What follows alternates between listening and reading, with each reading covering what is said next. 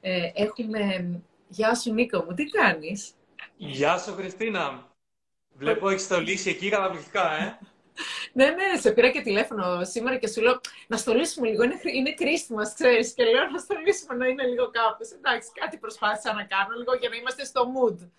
Νομίζω ναι, το έχεις φτιάξει τέλεια πίσω. Έχεις και αυτοκινητάκια, βλέπω σπιτάκια και το, το φυτό εκεί. Οπότε είναι πάρα πολύ ωραία. Λοιπόν, ναι. Πάρα πολύ ωραία. Να είμαστε λίγο σε Christmas mood Σωστό. Εγώ πιο κλασικά, πιο τυπικά. Αλλά ναι, είναι πολύ ωραίο να μπαίνουμε σιγά σιγά. Και εδώ στην Αθήνα που είμαστε τώρα είναι πάρα πολύ όμορφα στολισμένα.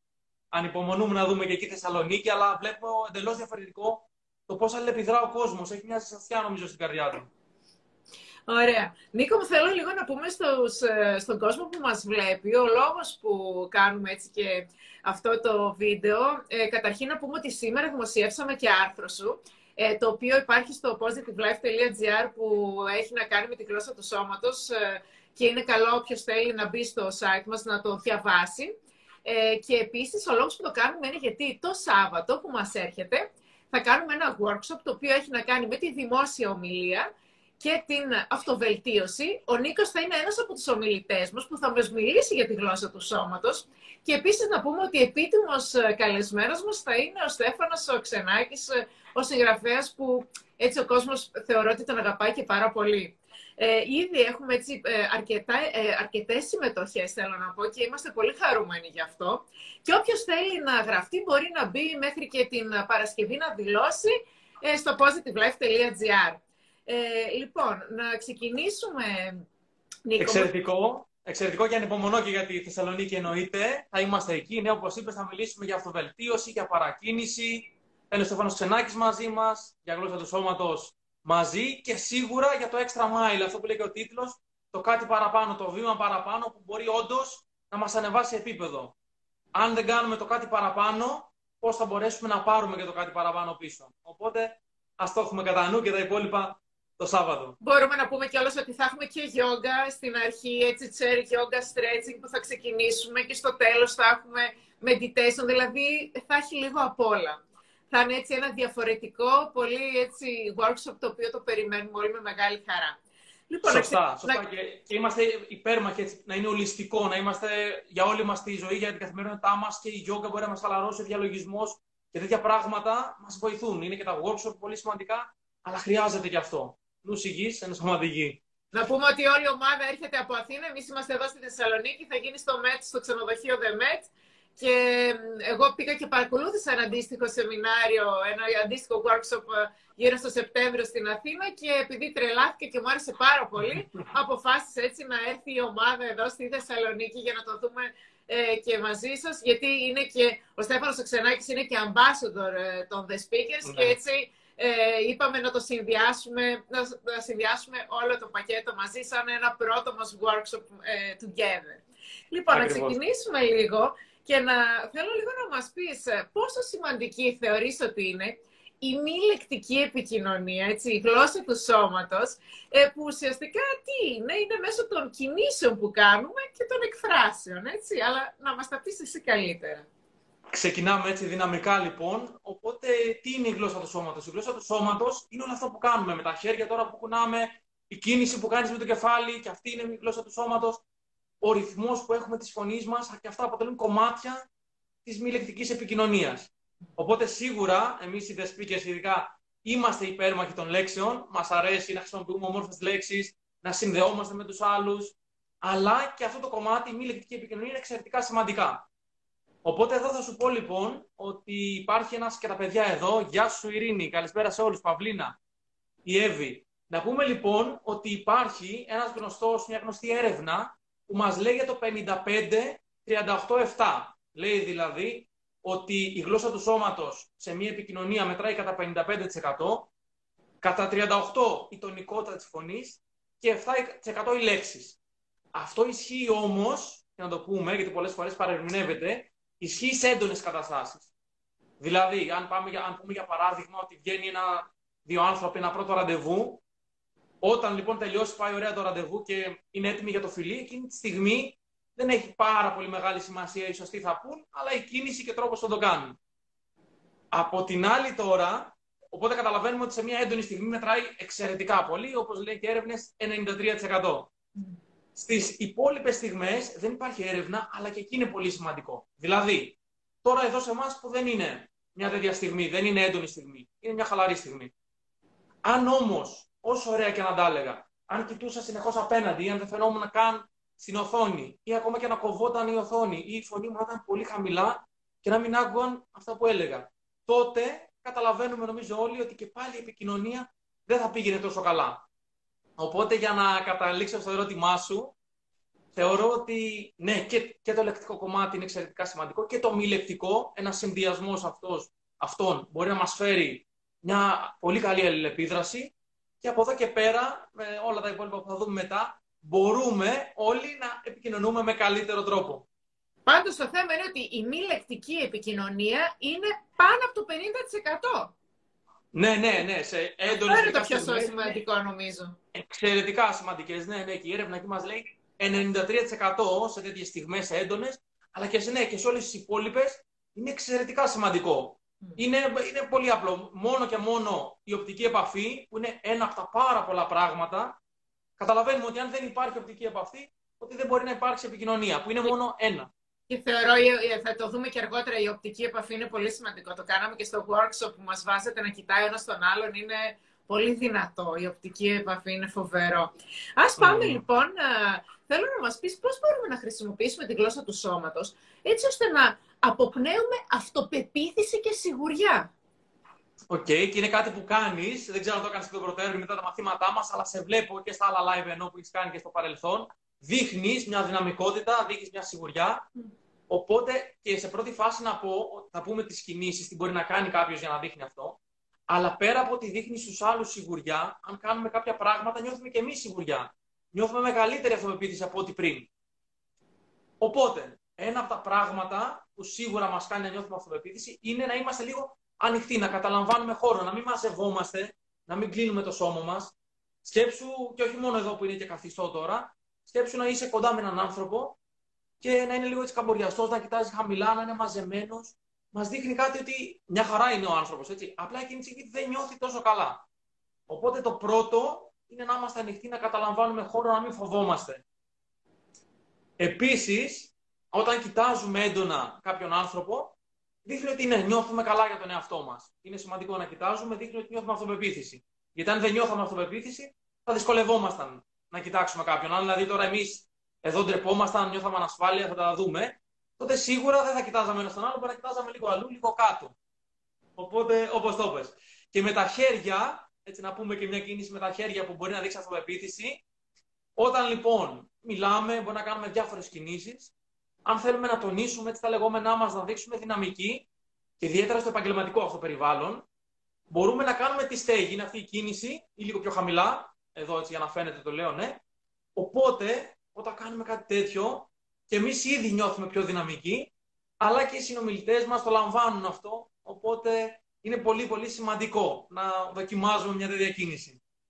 Όλοι λοιπόν από εδώ και πέρα θα δοκιμάσουμε. Να πω να γελάσω λίγο τώρα, γιατί θυμάμαι ότι τον Ιούλιο, καλησπέρα στην όμορφη παρέα, γεια σου Μαράκη, ε, να πω τον Ιούλιο τι πλάκα που καθόμουν, ε, κάναμε μαθήματα λοιπόν μαζί και πάω και κάνω ένα live. Αλλά καμία σχέση. Το live δεν είχε αυτή τη σοβαρότητα. Καθόμαστε και κάναμε χυμούς και κάτσα και έκανα αυτό το πράγμα. και... Αλλά ήταν λίγο αστείο γιατί το είχα ακούσει και λέω κάτσε να το κάνω, αλλά δεν, δεν τέριαζε. OK, okay, είναι καλό που το παρατηρίζετε μερικές φορές. Ναι, okay, αν είμαστε μαζί, αν είναι δύο άνθρωποι φιλικά κτλ. Μπορεί να μην ταιριάζει τόσο. Αλλά ακόμα και εκεί το καλό είναι με σένα ότι το δοκίμασες εκεί, οπότε πρέπει να το κάνεις και παντού. Είχα τα χέρια μου κρεμόντουσαν, αλλά γιατί να τα κάνω, τα κάνω έτσι, να τα κάνω. Πώς θα τα βάλω; Το θυμάμαι, το θυμάμαι που το σκεφτόσουν πάρα πολύ και γενικά, αλλά το πλέον είσαι πάρα, πάρα πολύ καλή σε αυτό το κομμάτι. Είδες η προπόνηση βγήκε καλά. πολύ πλάκα είχε.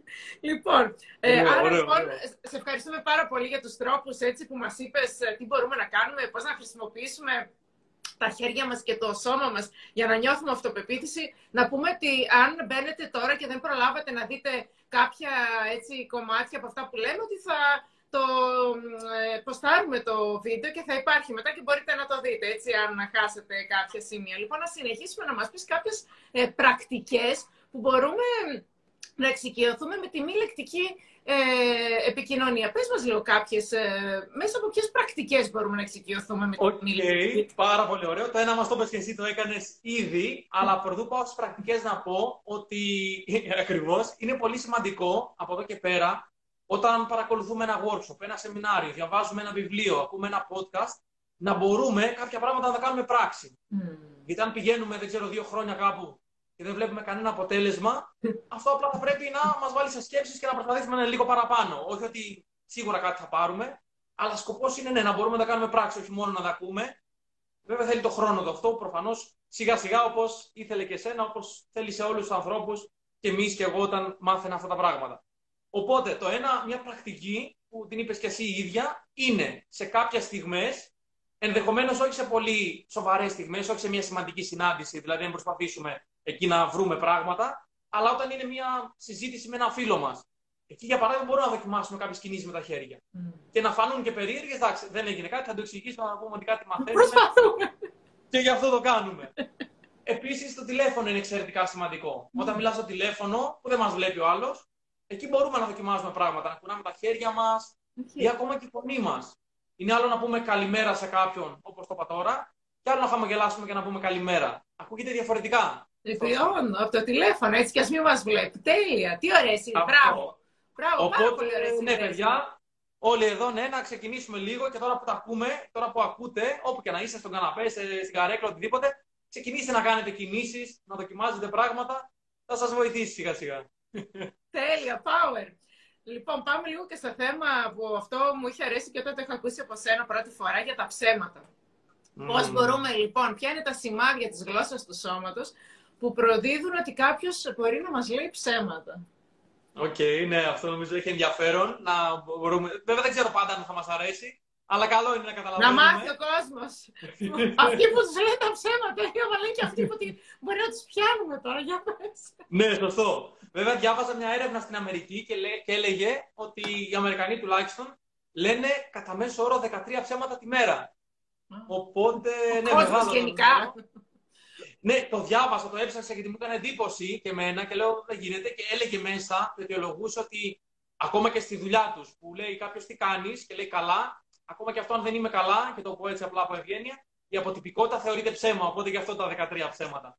Αλλά γενικά ναι, είτε μικρά λευκά ψέματάκια είτε πιο σοβαρά, νομίζω παντού συνεχώς, όχι συνεχώς, αλλά λέγονται.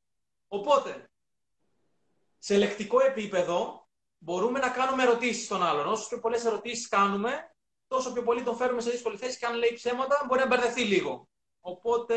Που αλλάζει, ένα κομμάτι... αλλάζει, αλλάζει κουβέντα, ναι. Mm, α, αυτό, όταν λέμε ερωτήσεις, συμπερδεύει λίγο τα λόγια του ή πάει να πει κάτι άλλο ή λέει εντάξει, άστα αυτό να πούμε κάτι διαφορετικό. Οπότε ναι, βλέπει εκεί ότι τον έχουμε φέρει σε δύσκολη θέση και δεν ξέρει τι να πει. Στη γλώσσα του σώματος τώρα, και αυτό έχει πολύ πολύ ενδιαφέρον, Μας λέει λοιπόν, βλέπουμε από τη θεωρία ότι όταν κάποιος λέει ψέματα, μπορεί να αγγίζει το στόμα του ή στα παιδιά λέει ότι είναι πολύ συχνό να βήχουν ψεύτικα, προσποιητά. Τους βγαίνει δηλαδή σαν βήχας, εκείνη τη στιγμή μπορεί να μιλάνε και να βήχουν ψεύτικα, έτσι ώστε αυτό ουσιαστικά είναι σαν να πηγαίνει μήνυμα από τον εγκέφαλό τους να σταματήσει τα λόγια, επειδή καταλαβαίνει ότι είναι ψέμα και θέλει να το σταματήσει. Οπότε μπορείτε να κουμπάμε πολύ έντονα το στόμα μας, που είναι σαν να θέλουμε να το κλείσουμε δηλαδή το στόμα μας, είτε να βήχουμε. Από εκεί και πέρα, αν κάνουμε τη μύτη έντονα, ενδεχομένως μας λέει κατά αυτόν τον τρόπο ότι μπορεί και εκεί να έχουμε κάποιο ψέμα. Οπότε, παιδιά, εδώ όλοι παρατηρήστε, όταν έχετε υποψία και κάνετε και ερωτήσεις, στον άλλον δείτε, ακουμπάει και τη μύτη, κλείνει και το στόμα. Mm. Δεν είναι απαραίτητο. Μπορεί κάποιος να έχει φαγούρα, έτσι να πούμε και αυτό, ότι μία κίνηση από μόνη δεν λέει κάτι. Μην πάμε από εδώ και πέρα και πούμε όλοι μα λένε ψέματα. Αλλά ναι, όταν κάποιος ακουμπάει τη μύτη του έντονα, μπορεί να υπάρχει κάτι τέτοιο. Εκτός από αυτό, εκτός από αυτά τα δύο, με το στόμα και τη μύτη, βλέπουμε ότι όταν κάποιος λέει ψέματα, δυσκολεύεται να κοιτάξει τον άλλο στα μάτια. Οπότε και αυτό είναι κάτι. Αν και νομίζω αυτό είναι από τα πιο γνωστά. Δεν ξέρω αν το Αυτό είναι από τα πιο γνωστά. Κοιτάει άλλος άλλο, ναι, ντρέπεται. Δηλαδή, ντρέπεται να το κοιτάξει. Αυτό, για πείτε παιδιά, αυτό το έχετε παρατηρήσει; Και κάποιοι βέβαια μπορεί τώρα, ξέρεις, επειδή το ξέρουν αυτό, να μην το κάνουν. Δηλαδή και να λένε ψέματα μπορεί να κοιτάζουν. Αλλά, αλλά ναι, θέλω να μα πούνε και τα παιδιά εδώ, αν το έχουν παρατηρήσει. Και κάτι ακόμα, που συνηθίζεται όταν κάποιος λέει ψέματα είναι είτε να μιλάει πολύ γρήγορα εκείνη τη στιγμή, είτε πολύ αργά. Για να τελειώνει. Αυτό, αλλά σε σχέση με το κανονικό του, έτσι. Γιατί αν κάποιος μιλάει γρήγορα έτσι κι αλλιώς, δεν, δεν σημαίνει ότι λέει ψέματα κάθε φορά. Οπότε, αν δούμε κάποιον όμως που είναι πιο χαλαρός, και όταν δούμε ότι μιλάει πολύ γρήγορα, κάτι μπορεί να σημαίνει. Μπορεί να μην είναι απαραίτητα ψέμα, μπορεί όντως να θέλει να φύγει, να βιάζεται. Ναι, για να τελειώνει. Αυτό. Οπότε, οπότε ναι. Ε, ο κόσμος είπε ναι και γράφουν ότι και το αυτή. Μήπως και με το, το αυτή. Πολύ ωραίο. Χριστίνα, το αυτή τι είναι; Όπως είπαμε πριν, ότι βάζουμε τα χέρια στο στόμα για να κλείσουμε το στόμα μας. Το αυτή το κάνουμε, όχι όταν λέμε ψέματα συνήθως, όταν ακούμε κάτι που δεν μας αρέσει. Δηλαδή, αν είμαι στην δουλειά μου και μου πει κάτι άσχημο ο προϊστάμενός μου, ο συνάδελφός μου, οτιδήποτε, μπορεί να ξύνω λίγο τα αυτή μου, που είναι υποσυνείδητα σαν να θέλω να κλείσω τα αυτιά μου. Mm. Κατάλαβες; Ή εδώ, και αυτό είναι πολύ έντονο στα παιδιά. Σκεφτείτε όσοι έχετε παιδιά ή οτιδήποτε ανοιχτάκια κτλ. Όταν οι γονείς τους βάζουν μια τιμωρία, δεν κάνουν τα παιδιά κάτι τέτοιο για να μην ακούσουν. Α, ναι. Οπότε είναι ότι δεν θέλω να ακούσω, απλά οι ενήλικες εμείς δεν το κάνουμε έτσι, γιατί θα φαινόταν πολύ έντονο. Οπότε τίνουμε ναι, να κάνουμε κάποια τέτοια κίνηση ίσως. Άρα θέλουμε να κλείσουμε το αυτί μας. Και κάτι ακόμα, μιας και είπε αυτό η Χριστίνα, και νομίζω έχει ενδιαφέρον.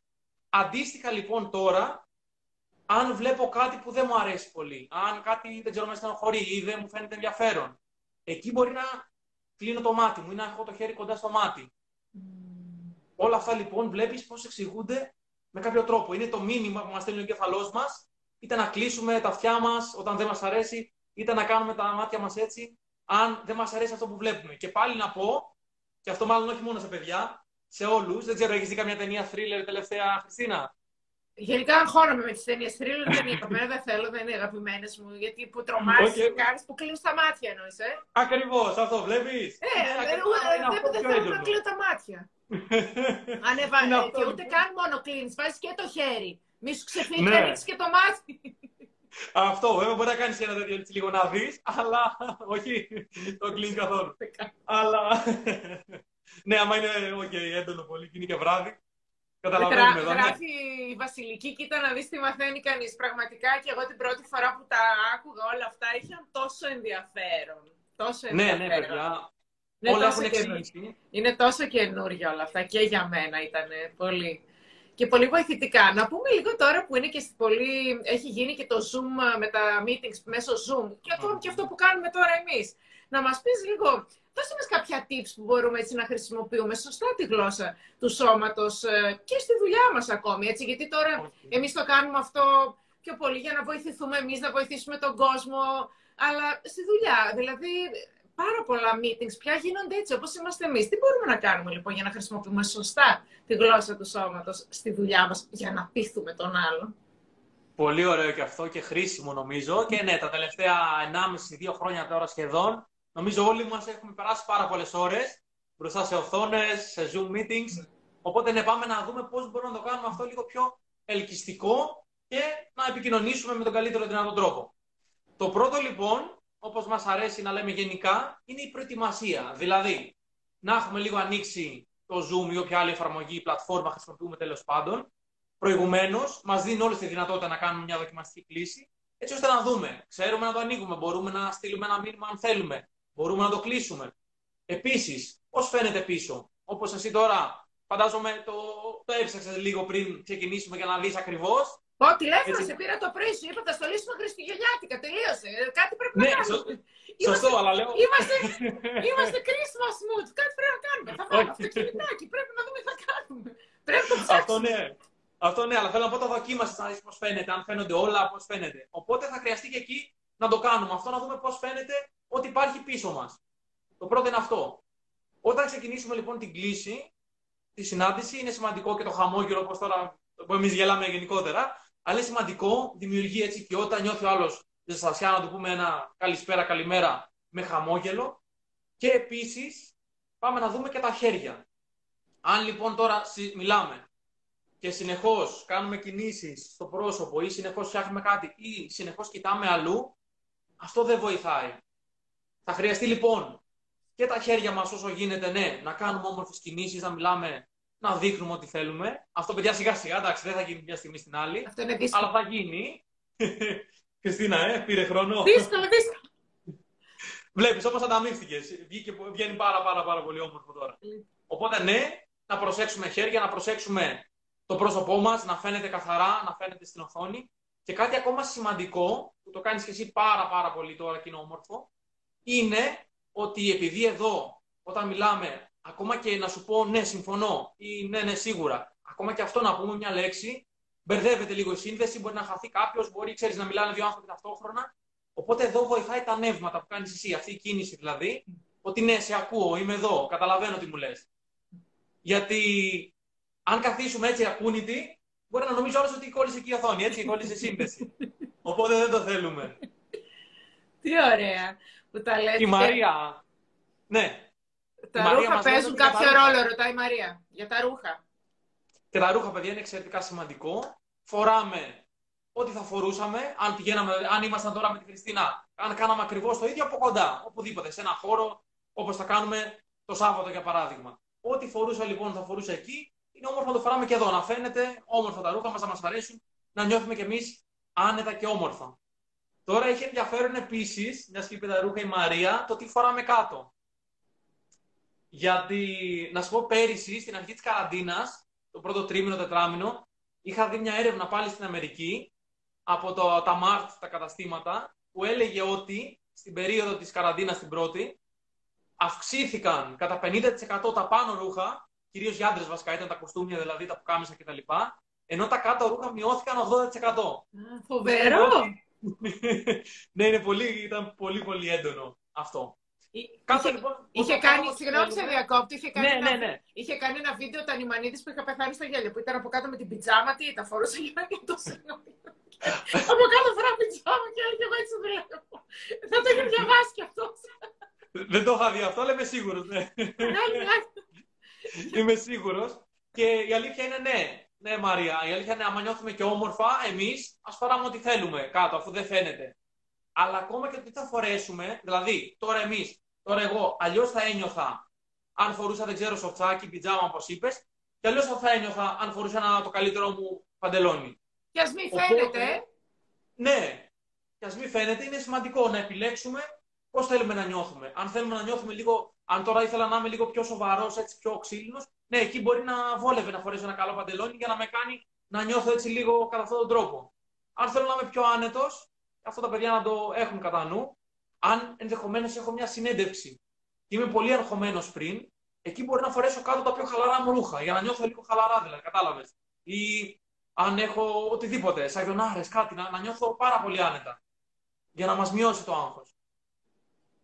Μάλιστα, ωραία, τέλεια. Άρα λοιπόν και το ντύσιμο παίζει ε, προσωπικά φοράω και άρωμα λέει και φτιάχνει τη διάθεση, είδες. Και ναι, ωραία, άρα είναι σημαντικό και αυτό. Λοιπόν, άρα δεν είναι αυτό που διαβάσαμε και στις έρευνες ότι επειδή κάνω το live και δεν με βλέπει και δουλεύω από το σπίτι μου και κάνω zoom meeting, ότι επειδή δεν με βλέπουν να ντύνομαι ας πούμε, με τις πιτζάμες, είναι καλό τελικά να ντύνομαι για μένα, έτσι, γιατί βγαίνει και προς τα έξω.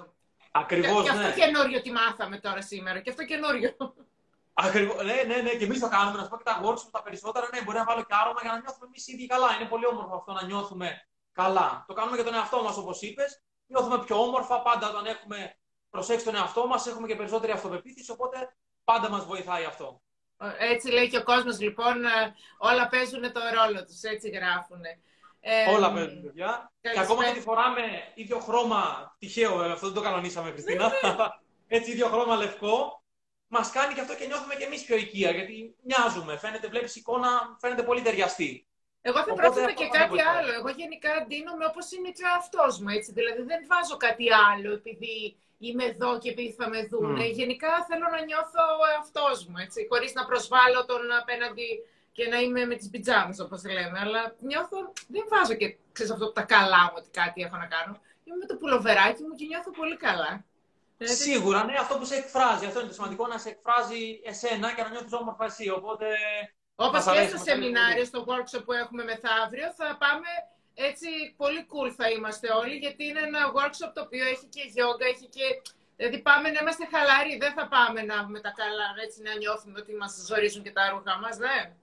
Ακριβώς. Έτσι, να έρθουμε κοντά, παιδιά, ναι. Είστε φωτεινοί και πανέμορφοι, πολύ ευγενικοί. Να πάμε λοιπόν και, στο, και σε μια ακόμη ερώτηση. Πώς μπορούμε να καταλάβουμε μέσω τη γλώσσα του σώματος τα συναισθήματα των άλλων, ότι κάποιος δηλαδή μας φλερτάρει ε, ή ότι δεν μας συμπαθεί; Πώς μπορούμε να καταλάβουμε λίγο τα συναισθήματα, πώς νιώθει ο άλλος για μας; Ωραίο αυτό, ωραίο, πολύ ωραίο, πολύ ωραίο. Η συν... Σίγουρα η συμπάθεια, η σύνδεση σε κάποιο βαθμό είναι κοντά με το φλερτ, απλά το φλερτ πάει λίγο παρακάτω, έτσι. Οπότε, πάμε να δούμε πότε ο άλλος νιώθει καλά, νιώθει οικειότητα, νιώθει όμορφα μαζί μας. Όταν λοιπόν μιλάμε με έναν άνθρωπο, και πάλι να βγούμε λίγο από τη γλώσσα του σώματος και να καταλήξουμε στη γλώσσα του σώματος. Όταν είμαστε έξω λοιπόν, όποια και να είναι η σχέση μας, προσωπική, επαγγελματική, οτιδήποτε, και είμαστε μαζί του και μας κάνει ερωτήσεις, αυτό είναι ένα καλό σημάδι, ενδιαφέρεται για μας. Αν από την άλλη δεν μας κάνει καμία ερώτηση και μιλάει ο ίδιος ασταμάτητα, τότε μάλλον δεν τον ενδιαφέρει τόσο πολύ για μας, απλά θέλει να μιλήσει ο ίδιος. Και εκεί θα χρειαστεί ναι, να πάρουμε και εμείς το λόγο, έτσι να πούμε μερικά πράγματα για εμάς. Άρα λοιπόν, όταν κάποιος μιλάει κατάπαυστα και δεν ρωτάει για τον άλλο, σημαίνει ότι δεν τον ενδιαφέρει, έτσι; Mm, Ακριβώς. Οπότε, ναι, αν το, αν το δούμε, αν τύχει, να το λάβουμε υπόψη και να προσπαθήσουμε να κάνουμε κάτι έτσι ώστε να κερδίσουμε και πάλι το ενδιαφέρον του. Και μπορεί ναι, στη συνέχεια να είναι εντελώς διαφορετικός αυτός ο άνθρωπος. Εδώ λοιπόν να δω, η Βασιλική μας λέει ότι μπορεί, ναι, μπορεί κάποιες φορές να δείχνουμε κάτι διαφορετικό από αυτό που θέλουμε. Αυτό μπορεί να συμβεί 100% και θα το, και θα το δούμε, ναι. Αυτό λοιπόν, εκτός από τις ερωτήσεις, αν δούμε κάποιον να παίζει με το τηλέφωνό του, να κοιτάει συνέχεια την ώρα, εκεί πάλι δεν έχουμε το ενδιαφέρον του. Και εδώ η Βασιλική λοιπόν, Βασιλική μπορεί να είσαι έξω με κάποιον και όντως το, το τηλέφωνο σου να το κοιτάς γιατί όντως σε ενδιαφέρει κάτι. Ή θες, περιμένεις ένα σημαντικό τηλέφωνο, ένα σημαντικό μήνυμα. Οπότε εσύ μπορεί όντως να κοιτάς το τηλέφωνο για αυτό το λόγο και όχι επειδή βαριέσαι, αλλά ο άλλος είτε συνειδητά είτε υποσυνείδητα θα θεωρήσει ότι δεν του δίνουμε και τόσο σημασία. Οπότε, ναι, μερικές φορές μπορεί πολύ εύκολα να, να πούμε κάτι εντελώς διαφορετικό και να βγει κάτι εντελώς διαφορετικό από αυτό που θέλουμε. Άρα, από εκεί λοιπόν, και πέρα. όταν βγαίνουμε ναι. με κάποιον ραντεβού, έτσι, άμα κοιτάει το κινητό του, σημαίνει ότι μάλλον δεν ενδιαφέρεται πολύ. Αν μιλάει ακατάπαυστα και δεν ε, σου δίνει λίγο τον λόγο, σημαίνει ότι πάλι ίσως δεν ενδιαφέρεται πολύ. Για να τα βάλουμε λίγο σε μια σειρά όλα αυτά, να δούμε τι γίνεται. Ωραίο, ναι, να, να, το σκεφτούμε και να σκεφτούμε μέχρι τώρα ή από εδώ και πέρα να δούμε συμβαίνουν αυτά σε εμάς ή όχι. Οπότε να το έχουμε κατά νου. Από εκεί, η, η, η, ναι, η Σιλβάνα λέει κάτι ωραίο και λέει ότι είναι και θέμα ενστίκτου. Ουσιαστικά λοιπόν το ένστικτο όταν λέμε ότι αυτός μου έκανε πολύ καλή εντύπωση, έχω καλό προέστημα για αυτόν ή σε αυτόν δεν μου αρέσει κάτι. Αυτό λοιπόν το ένστικτο Σιλβάνα ουσιαστικά είναι ότι μεταφράζουμε τη γλώσσα του σώματος του άλλου. Απλά μπορεί να το καταλαβαίνουμε ότι το κάνουμε αυτό, αλλά ουσιαστικά αυτό είναι. Και ένας λόγος που ίσως, όχι ίσως, εσείς οι γυναίκες έχετε καλύτερο ένστικτο, σε μεγαλύτερο βαθμό τέλος πάντων από ότι οι άντρες, είναι γιατί όντως εξελικτικά οι γυναίκες, επειδή ήταν στο παρελθόν με τα παιδιά, έμεναν, ξέρεις, πίσω στις σπηλιές. Μιλάμε για πάρα πολλά, πάρα πολλά χρόνια πίσω. Οπότε, επειδή έμεναν με τα παιδιά πίσω, έπρεπε συνεχώς να καταλαβαίνουν όταν τα παιδιά κλαίνε, για παράδειγμα, αν πεινάνε, αν πονάνε, αν θέλουν να φάνε, να κοιμηθούν. Οπότε, επειδή τα παιδιά δεν μιλούν, ουσιαστικά επικοινωνούν μη λεκτικά. Άρα αυτό, σε βάθος χρόνων, σας έκανε πιο ανεπτυγμένες σε αυτό το κομμάτι. Οπότε το ένστικτο ουσιαστικά έχει να κάνει με αυτό, έχει να κάνει με τέτοια σημάδια που βλέπουμε, δεν το καταλαβαίνουμε εκείνη τη στιγμή. Δηλαδή, τώρα, αν δεν λέγαμε κάποια από αυτά, μπορεί να μην καταλάβαινε κάποιος ότι αν κάθομαι έτσι, μπορεί να μην νιώθω τέλεια τώρα, να μην το έβλεπε αυτό, αλλά και πάλι να έλεγε ότι ναι, ο Νίκος ήταν κάπως περίεργος. Οπότε, ίσως αυτό είναι το ένστικτο. Σιλβάνα. Μάλιστα. Και να το έχουμε κατά νου. Που το ρώτησε, ναι. Ε, να δούμε λίγο και τις εκφράσεις του προσώπου. Δηλαδή, εκτός από τα μιλάμε τόση ώρα έτσι για το σώμα, για τις κινήσεις και αυτά, να μιλήσουμε λίγο για τις εκφράσεις του προσώπου, έτσι, που και αυτές έτσι, ε, πολλές φορές θα μας δείξουν κάποια, ε, μπορεί να δείξουν ανασφάλεια, να δείξουν ε, νευρικότητα. Ε, πώς μπορούμε να ελέγξουμε κάποιες ε, εκφράσεις του προσώπου μας, ίσως, πρέπει δεν θέλουμε να δείξουμε πώς νιώθουμε, πώς, τι μπορούμε να κάνουμε; Ωραίο. Το πρόσωπο λοιπόν είναι το πιο εκφραστικό μέρος του σώματός μας και είναι από τα πιο δύσκολα πράγματα που μπορούμε να ελέγξουμε. Οπότε πολλές φορές κάποια πράγματα, ό,τι και να κάνουμε, δεν μπορούμε να τα ελέγξουμε με τίποτα, θα φανούν. Βέβαια, υπάρχουν κάποια πράγματα που μπορούμε να κάνουμε από εδώ και πέρα, έτσι ώστε να ελέγχουμε το πρόσωπό μας. Όταν έχουμε νευρικότητα, για παράδειγμα, ή νιώθουμε ανασφάλεια, ένα από τα πιο συχνά πράγματα που κάνουμε, όχι με το πρόσωπο, είναι και νομίζω σχεδόν όλοι, ή όλοι θα το ξέρουμε εδώ, θα το έχουμε παρατηρήσει, όταν κουνάμε, ξέρεις, καθόμαστε και κουνάμε το πόδι ασταμάτητα. Οπότε ναι, αυτό. Αυτό όμως είναι πολύ εύκολο, αν το καταλάβουμε εκείνη τη στιγμή, να πούμε ότι ναι, φαίνεται αυτό, δεν θέλω να φαίνεται, το σταματάω. Εκεί μπορούμε πιο εύκολα να το κάνουμε. Το πρόσωπο τώρα, αυτό που συμβαίνει όταν νιώθουμε ανασφάλεια, όπως είπαμε και προηγουμένως και πάμε έτσι να τα ενώσουμε όλα, είναι ότι δυσκολευόμαστε σε πρώτη φάση να έχουμε οπτική επαφή με τον άλλον ή ότι κοιτάμε χαμηλά. Όταν νιώθουμε ανασφαλείς, δηλαδή είμαστε έτσι λίγο κάτω, κοιτάζουμε. Είναι λίγο, ναι, είναι λίγο περίεργο. Θα χρειαστεί λοιπόν κάποιοι από εδώ, αν κάποιος δεν έχει συνηθίσει να επικοινωνεί και με πάρα πολύ κόσμο, είναι απόλυτα φυσιολογικό να δυσκολεύεται να το κάνει. Όλοι μας, κάποια στιγμή ήμασταν τροπαλοί. Δεν μπορεί κάποια την πρώτη στιγμή να ήμασταν τόσο, τόσο χαλαροί, κάποια στιγμή θα τραπήκαμε κι εμείς. Οπότε, ας δοκιμάσουμε σιγά σιγά να κοιτάζουμε τους άλλους. Έστω και όχι, ξέρω ότι αν είναι μια έντονη στιγμή, μια δύσκολη στιγμή στην εργασία μας, μας κάποιος είναι πολύ επιθετικός απέναντί μας ή θέλουμε να ζητήσουμε κάτι και ντρεπόμαστε, ναι, εκεί είναι ακόμα πιο δύσκολο να το κοιτάξουμε. Ας ξεκινήσουμε λοιπόν σε πρώτη φάση, όταν μιλάμε σε πιο ήρεμες στιγμές, να κοιτάζουμε τους άλλους. Και από εκεί και πέρα και στις πιο έντονες θα έρθει.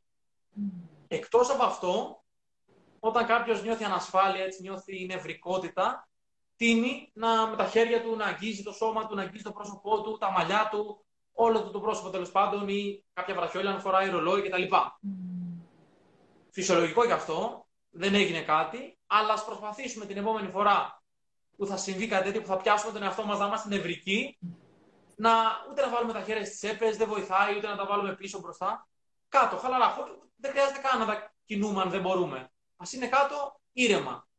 Και από εκεί και πέρα να δουλέψουμε με το πρόσωπό μας, να κοιτάζουμε τον άλλο άνθρωπο στα μάτια, έτσι ώστε σιγά σιγά να δείξουμε ότι ναι, δεν νιώθουμε τόσο μεγάλη ανασφάλεια, ότι μπορούμε να το ελέγξουμε όλο αυτό. Αυτή ήταν και η επόμενη με ερώτηση που ήθελα να σου κάνω για την οπτική επαφή. Ε, πόσο, ε, που θεωρώ ότι είναι ένα αρκετά άβολο κομμάτι, έτσι, η οπτική επαφή. Ε, θέλω λίγο να μας πεις ε, πώς, πώς μπορούμε να τη χρησιμοποιήσουμε έτσι, για να νιώσουμε οικία. Δηλαδή, στο workshop που κάναμε στην Αθήνα, μας βάλατε να κοιτάει ο ένας τον άλλον στα μάτια και για πόσο χρόνο, χωρίς να πάει το, τα μάτια μας χωρίς να πάνε δεξιά και αριστερά καθόλου. Και για ένα λεπτό. Ε, εγώ με την κοπέλα που το έκανα, ε, την άκουγα που πώς ανέπνε και, με το, και πραγματικά είναι αρκετά δύσκολο. Για ένα λεπτό ήταν, γιατί δεν θυμάμαι καν και για πόση ώρα μας βάλατε να το κάνουμε. Ναι. Ε, θυμάμαι ότι είναι πραγματικά είναι δύσκολο να κοιτιέσαι με τον άλλον στα μάτια για ένα λεπτό, έτσι. Είναι δύσκολο και όπως είπες, το έκανες με κάποια κοπέλα που δεν την γνώριζες προηγουμένως, οπότε αυτό το κάνει ακόμα πιο άβολο. Ναι. οπότε σίγουρα είναι αυτό, είναι άβολο. Αν με κάποιον νιώθουμε πάρα πολύ οικία, εκεί μπορεί να μας αρέσει, να μην έχουμε θέμα. Αλλά αν κάποιον δεν το ξέρουμε πολύ, δεν το ξέρουμε καλά ή δεν το ξέρουμε καθόλου, ναι, εκεί είναι πολύ άβολο να το κάνουμε και τόσο έντονα όπως εμείς. Ο λόγος όμως που το κάναμε και ο λόγος που γενικά είναι καλό να έχουμε οπτική επαφή, εκτός ότι νιώθει και η άλλη πλευρά καλά, είναι ότι παράγεται η ορμόνη της οξυδοκίνη. Τι είναι τώρα αυτό; Η ορμόνη της οξυδοκίνη είναι η ορμόνη της αγάπης. Mm. Οπότε όταν κοιτάζουμε κάποιον, νιώθουμε έτσι αγάπη, νιώθουμε πιο θετικά συναισθήματα, νιώθουμε πιο όμορφα, ακόμα και αν είναι άβολο στην αρχή. Mm. Βέβαια, για να μην φέρουμε σε δύσκολη θέση κάποιον, εννοείται ότι θέλουμε να τον κοιτάζουμε, αλλά μπορούμε να το κάνουμε το 70-80% του χρόνου που μιλάμε. Κάποιες στιγμές δηλαδή, αν σταματήσουμε λίγο, κάνουμε μια παύση και πιούμε καφέ, μπορούμε να κοιτάξουμε λίγο κάπου αλλού. Μην το κοιτάζουμε στα μάτια ή θα νιώσει περίεργα. Mm-hmm. Όπως επίσης, μπορούμε, αν κοιτάζουμε κάποιον στο σώμα του ή στο λαιμό του ή τα ρούχα του, το καταλαβαίνει ο άλλος. Οπότε και αυτό δεν είναι όμορφο, είναι άβολο. Mm. Γι' αυτό το κοιτάζουμε στο πρόσωπο, στα μάτια, έτσι ώστε απλά να τον ενθαρρύνουμε και να μην τον φέρουμε σε δύσκολη θέση. Έτσι, σε καμία περίπτωση, γιατί δεν βοηθάει καθόλου. Θυμάμαι και στις εκδηλώσεις που πηγαίναμε, που πολλές φορές βρισκόμασταν, παιδί μου, με κόσμο που δεν του. Εντάξει, είχαμε αυτές τις κλασικές τις ε, συναντήσεις που δεν είσαι με τους φίλους σου και κολλητές σου και κολλητή σου και έβλεπε, παιδί μου, ότι κοιτούσαν, ξέρω εγώ, τα αυτιά, τα, τα σκουλάρι, κατάλαβες τα σκουλάρι, αυτό που λες, κοιτούσαν ό,τι να είναι ο καθένας, γιατί δεν είναι αυτό η οπτική επαφή, δύσκολα πράγματα. Και μάλιστα έγραψε, έγραψε η Μαρία εδώ πέρα κάτι πολύ ωραίο, ότι είναι δύσκολο γιατί αισθανόμαστε, λέει, ότι κοιτάζοντας τον άλλο στα μάτια, διαβάζει τη σκέψη μας. Ναι, αλλά τέτοια μαγική υπερδύναμη μακάρι να υπήρχε, νομίζω δεν υπάρχει μέχρι τώρα. Μπορούμε να καταλάβουμε εννοείται πράγματα με τα μάτια. Mm. Πώς νιώθει κάποιον. Αν σε κοιτάω στα μάτια, ναι, μπορώ να καταλάβω πράγματα. Αλλά ναι, δεν υπάρχει, απόλυτα δεν μπορεί να καταλάβει κανένας. Δεν υπάρχει αυτή ακόμα η υπερδύναμη και ακόμα και αυτό να, να γίνει είναι νομίζω όμορφο. Επίσης, τα μάτια δείχνουν αυτό που σκέφτεται ο συνομιλητής, λέει. Ναι, τα μάτια δείχνουν αυτό που σκεφτόμαστε και σκεφτείτε τώρα με τις μάσκες. Δεν μπορείτε να αναγνωρίσετε έναν άνθρωπο ακόμα και αφορά τη μάσκα. Ή αν δούμε κάποιον πολύ χαρούμενο, δεν το καταλαβαίνουμε αυτό, δεν λάβουν τα μάτια του, δεν χαίρεται. Oh, ή αν κάποιος είναι προφανώς λυπημένος ή αν έχει κλάψει προφανώς και αυτό δεν φαίνεται. Οπότε ναι, τα μάτια είναι ίσως το πιο εκφραστικό σημείο του ανθρώπινου σώματος και αφού ακόμα και με τη μάσκα καταλαβαίνουμε τους άλλους, είναι, είναι εξαιρετικά σημαντικό. Αλλά μην νιώθουμε περίεργα ακόμα και να μας καταλάβουν κάτι. Δεν έγινε, δεν μας πειράζει. Α ας μας δουν, ας το καταλάβουν για να τη δούμε κι εμείς και να νιώσουμε όμορφα.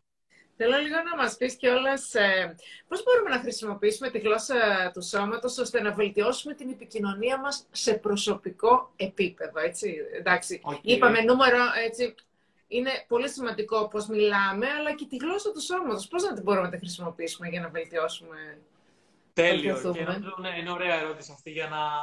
Μια πρακτική ερώτηση για να μπορούμε όλοι από εδώ και πέρα να επικοινωνούμε καλύτερα. Σε πρώτη φάση, και αυτό που ήθελα να πω και προηγουμένως, είναι ότι εκτός από το να δοκιμάζουμε πράγματα όταν δεν μας βλέπουν οι άλλοι, μπορούμε να παρατηρούμε από εδώ και πέρα. Παιδιά, αρχίστε να παρατηρείτε όταν είστε, για παράδειγμα, δεν ξέρω, στο σούπερ μάρκετ, στην τράπεζα και περιμένετε. Όταν είστε σε κάποιο μέσο μεταφοράς, όταν είστε σε μια πλατεία και περιμένετε κάποιον φίλο σας να έρθει. Παρατηρήστε τους άλλους ανθρώπους. Δείτε, μπορεί να δείτε για παράδειγμα ένα αγόρι και ένα κορίτσι. Οπότε προσπαθήστε να καταλάβετε τι σχέση έχουν. Είναι αδέρφια, είναι φίλοι, είναι σύντροφοι, φλερτάρουν. Νομίζω ότι ακόμα και κάποιος να μην έχει διαβάσει για τη γλώσσα του σώματος, να μην μας έχει παρακολουθήσει. Καταλαβαίνει. Ακόμα και αυτό θα καταλάβει. Ή δείτε μια γυναίκα με ένα, με, το, με ένα παιδί. Θα μπορέσετε να καταλάβετε αν είναι μαμά, αν είναι η δασκάλα, αν έχουν κάποια άλλη σχέση, από τα, τα αγγίγματα, πόσο κοντά έρχονται ή όχι. Οπότε σε πρώτη φάση είναι σημαντικό να αρχίσουμε να παρατηρούμε. Όταν παρατηρούμε, θα γίνουμε και εμείς καλύτεροι. Τώρα, όπως είπαμε, για να κάνουμε και μια σύνοψη. Χαμόγελο, πολύ πολύ σημαντικό, βοηθάει, ενθαρρύνουμε τους άλλους να μιλήσουν, νιώθουν όμορφα, νιώθουν οικία, πολύ χρήσιμο. Τα νεύματα, παιδιά βάλτε τα στη ζωή σας να κάνουμε την κίνηση αυτή, να δείξουμε ότι ναι, σε καταλαβαίνω, σε ακούω. Ναι, δεν, αυτό δεν κάθομαι έτσι. Ακριβώς, γιατί είναι αυτό που είπαμε. Και εδώ και θα ήταν σαν να έχει κολλήσει και δεν θα μπορούσα κι εγώ, δεν θα είχα όρεξη να μιλήσω αν έβλεπα ότι μιλάω σε κάποιον ο οποίος είναι ασταμάτητο έτσι ακούνητος. Mm. Αλλά και από κοντά μας βοηθάει αυτό.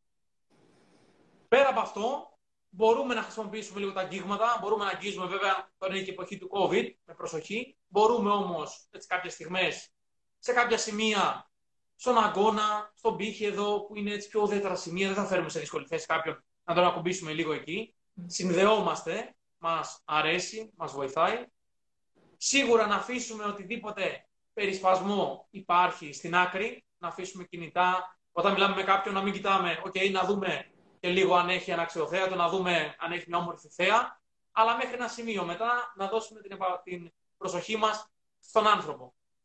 Μπορούμε, εκτός των άλλων, να είμαστε ανοιχτοί, γιατί αν στεκόμουν τώρα έτσι, θα έφερε και σε σένα, και σένα λίγο σε δύσκολη θέση, ακόμα και να μην το καταλάβαινες τι ακριβώς έκανα. Δεν θα ήσουν έτσι κι εσύ τόσο το ίδιο χαρούμενοι, το ίδιο ανοιχτοί να μιλήσεις. Οπότε αυτό, παιδιά, να, προσπα... να έχουμε στο μυαλό μας από εδώ και πέρα να είμαστε ανοιχτοί. Και για τον άλλον, αλλά και για εμά τον ίδιο και για εσάς τους ίδιους. Δηλαδή, δοκιμάστε μετά, όταν σταματήσουμε, όταν τελειώσουμε το live, να πείτε σε έναν άνθρωπο εκεί στο σπίτι ή οτιδήποτε ή στο τηλέφωνο, να του πείτε κάτι με το να είστε έτσι και να είστε ανοιχτοί. Όταν είμαστε με σταυρωμένα τα χέρια έτσι κλειστοί, δεν έχουμε ενέργεια, είμαστε λίγο πιο πεσμένοι. Οπότε δεν βοηθάμε ιδιαίτερα. Και τελευταίο, αν έλεγα κάτι, γιατί είπαμε για τα χέρια, είπαμε για το πρόσωπο, να πούμε και για τα πόδια. Πολύ σημαντικό λοιπόν, μπορεί να είστε, να είναι τα παιδιά εδώ, να είναι στην εργασία τους, στο διάλειμμα και να δουν δύο συναδέλφους που μιλούν μεταξύ τους. Αν πάμε λοιπόν, γιατί είναι ωραίο να πάμε να μιλήσουμε, να συμμετέχουμε κι εμείς, να πιάσουμε κουβέντα. Αν πάμε λοιπόν και δούμε ότι δεν στρίβουν καθόλου ή στρίβουν μόνο το σώμα τους στο πάνω μέρος του κορμού τους ή το κεφάλι τους και μας λένε γεια και συνεχίζουν, τότε μπορεί να μην θέλουν και πολύ να έρθουν στη συζήτηση, να πάμε εμείς στη συζήτηση.